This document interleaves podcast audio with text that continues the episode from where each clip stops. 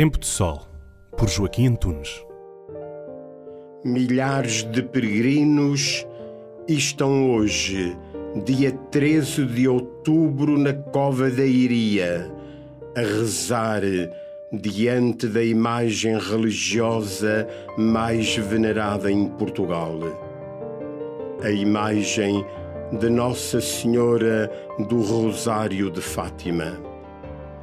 Ela chegou à Capelinha das Aparições a 13 de junho de 1920.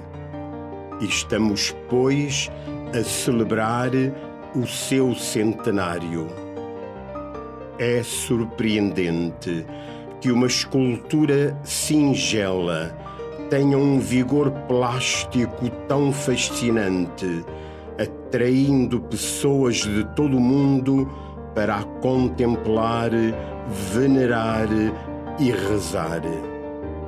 Homens e mulheres descobrem diante dessa imagem branca tesouros interiores que lhes permitem refazer a vida, acabando por acontecer na sua alma o milagre do sol, a conversão a Deus.